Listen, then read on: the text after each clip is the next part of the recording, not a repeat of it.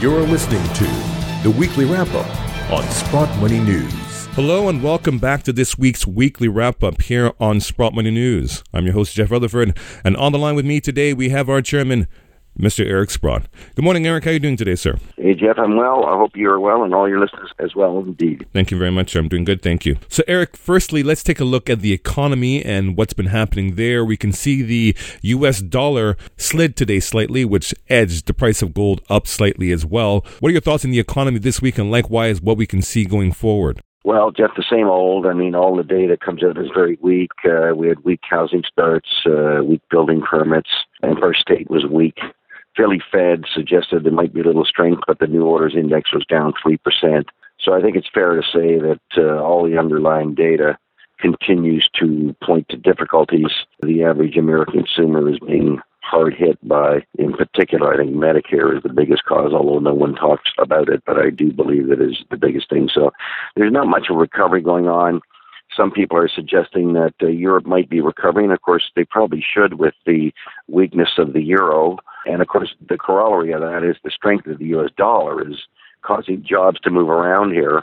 And of course, all of them out of the States into other countries. So that's had an impact. You mentioned that the dollar was weak this week. I expect that trend to continue because we went into 2015 thinking, oh, we're going to have whatever, 3.5% growth or 3% growth.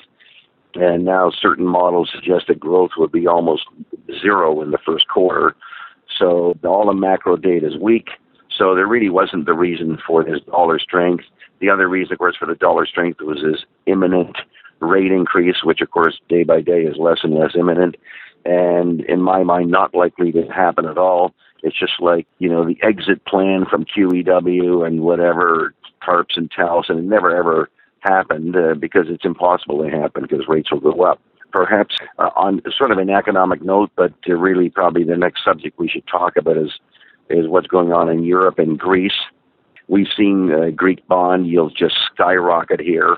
I think it's becoming more and more accepted that uh, there is no solution. And of course, there never has been a solution other than somebody printing some money. And I think the people who have to print the money realize that it's just throwing good money after bad. And the noteworthy thing is that the there's been a spillover effect into uh, periphery bond yields, Spain, Italy, uh, other countries like that, where yields have kind of shot up recently on the short end, and they're all predicting that uh, something significant can happen in Greece. We've had very weak uh, Euro Stoxx yesterday, got very weak Euro Stoxx today. I think all anticipating that this is not going to end well, and God forbid we have some domino effect.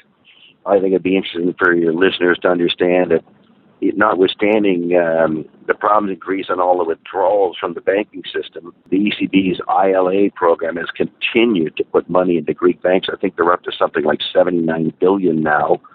So, on the one hand, they keep saying they're not supporting the country, but on the other hand, of course, they keep supporting the banks.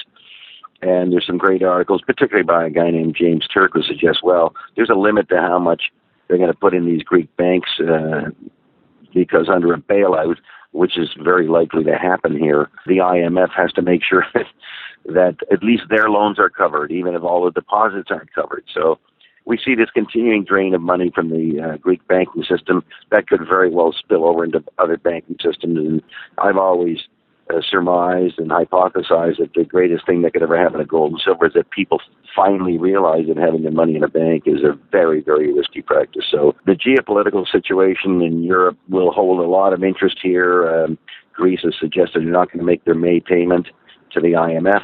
So we should all stand by and watch that, watch those peripheral yields to see uh, to see where this is all going.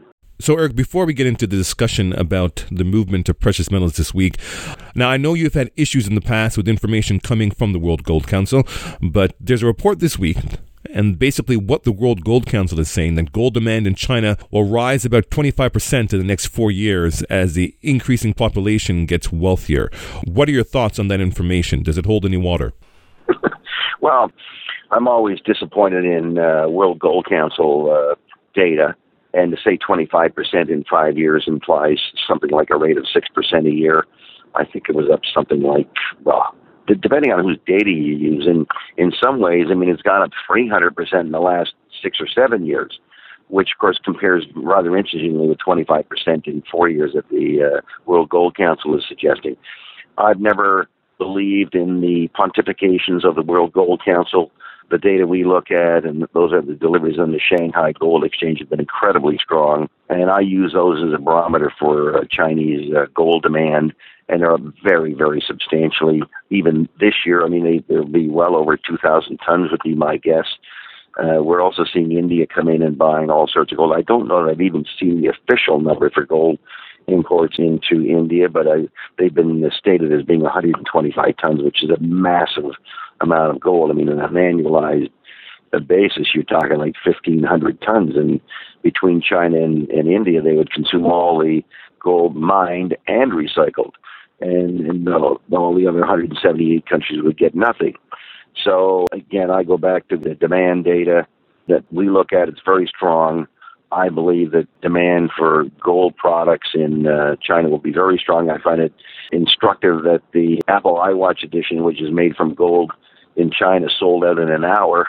And it, it's going to be interesting to watch that and just see how acceptable uh, those products are over there because they do consume somewhere between, I believe, a half an ounce and an ounce per watch, and it becomes particularly uh, accepted within China and around the world, it, that could be a big impetus to uh, to gold demand issue. And I would find it very ironic that something connected with a high tech product could uh, ultimately change everyone's outlook for uh, where gold's going. Exactly. So let's go back to now in terms of gold this week. So we saw premiums for physical gold on the Shanghai Gold Exchange edged up two to three dollars an ounce over the spot benchmark from just above a dollar last week. So with that being said, what's your outlook going forward? I guess both in Asia and then likewise in the global markets as well. Well, if I take a long term view, of course, it's the supply demand thing that tells me that things are going up. If I take a medium term view, it's all this money printing and zero interest rates. In fact, I hear that there's even negative mortgage rates, I mean, which I can hardly get my head around. You know, you go buy a house and someone someone gives you a check every year for the interest for the interest on your mortgage. I mean, it's it's a situation that's it's hard to uh, even imagine, but I gather it's happening. And those types of things in the medium term are going to drive people to gold. We saw what happened when uh, the ruble went down a lot. Everyone went out and bought gold. People know that uh, gold is the is the antidote to uh, a weak fiat currency. All currencies essentially have been weak. So on the medium term basis, I think that looks great. The long term basis looks great. On the short term, of course, everything is very much a function of the COMEX status in terms of you know what the commercials and speculators are doing. We've had a little volatility this week. Uh, probably not bad net net uh, as you look at it. And I hope that the speculators have increased their short position here because we need a big speculator short position to uh, to move things higher. Uh, there's been a lot of flow of physical silver uh, on the COMEX. That's happened. We've had a lot of um, gold leave the COMEX. I think we've lost something like 60 tons of gold in the COMEX inventories over the last little while. So I think things are set up uh, that anything that might uh, sort of light this match, we could get uh, a lot of excitement in gold. I keep looking at the charts of gold and silver, wondering, well, they're going to break out of their little short-term declines here, and we're very, very close on all of them. So it wouldn't take much to start the fire and have a really interesting move in gold. So we stand by our our forecast that it's a great time for people to be accumulating both gold and silver. As you know, I stay very active in the market. I think the gold shares are very interesting. But of course, everyone should own some gold and some silver just in case the whole too big to fail thing and bank bailouts correspondingly play out. So I'm uh, still upbeat on uh, where we should be and uh, looking forward to another good week. Excellent, Eric. Well, as usual, Eric, we always appreciate your insight here in the weekly wrap up, and we look forward to speaking to you in the weeks to come. Jeff, all the best for you and your listeners. And to our listeners, thank you for listening. This is Jeff Rutherford for the weekly wrap up here on Sprott Money News. Have a great weekend.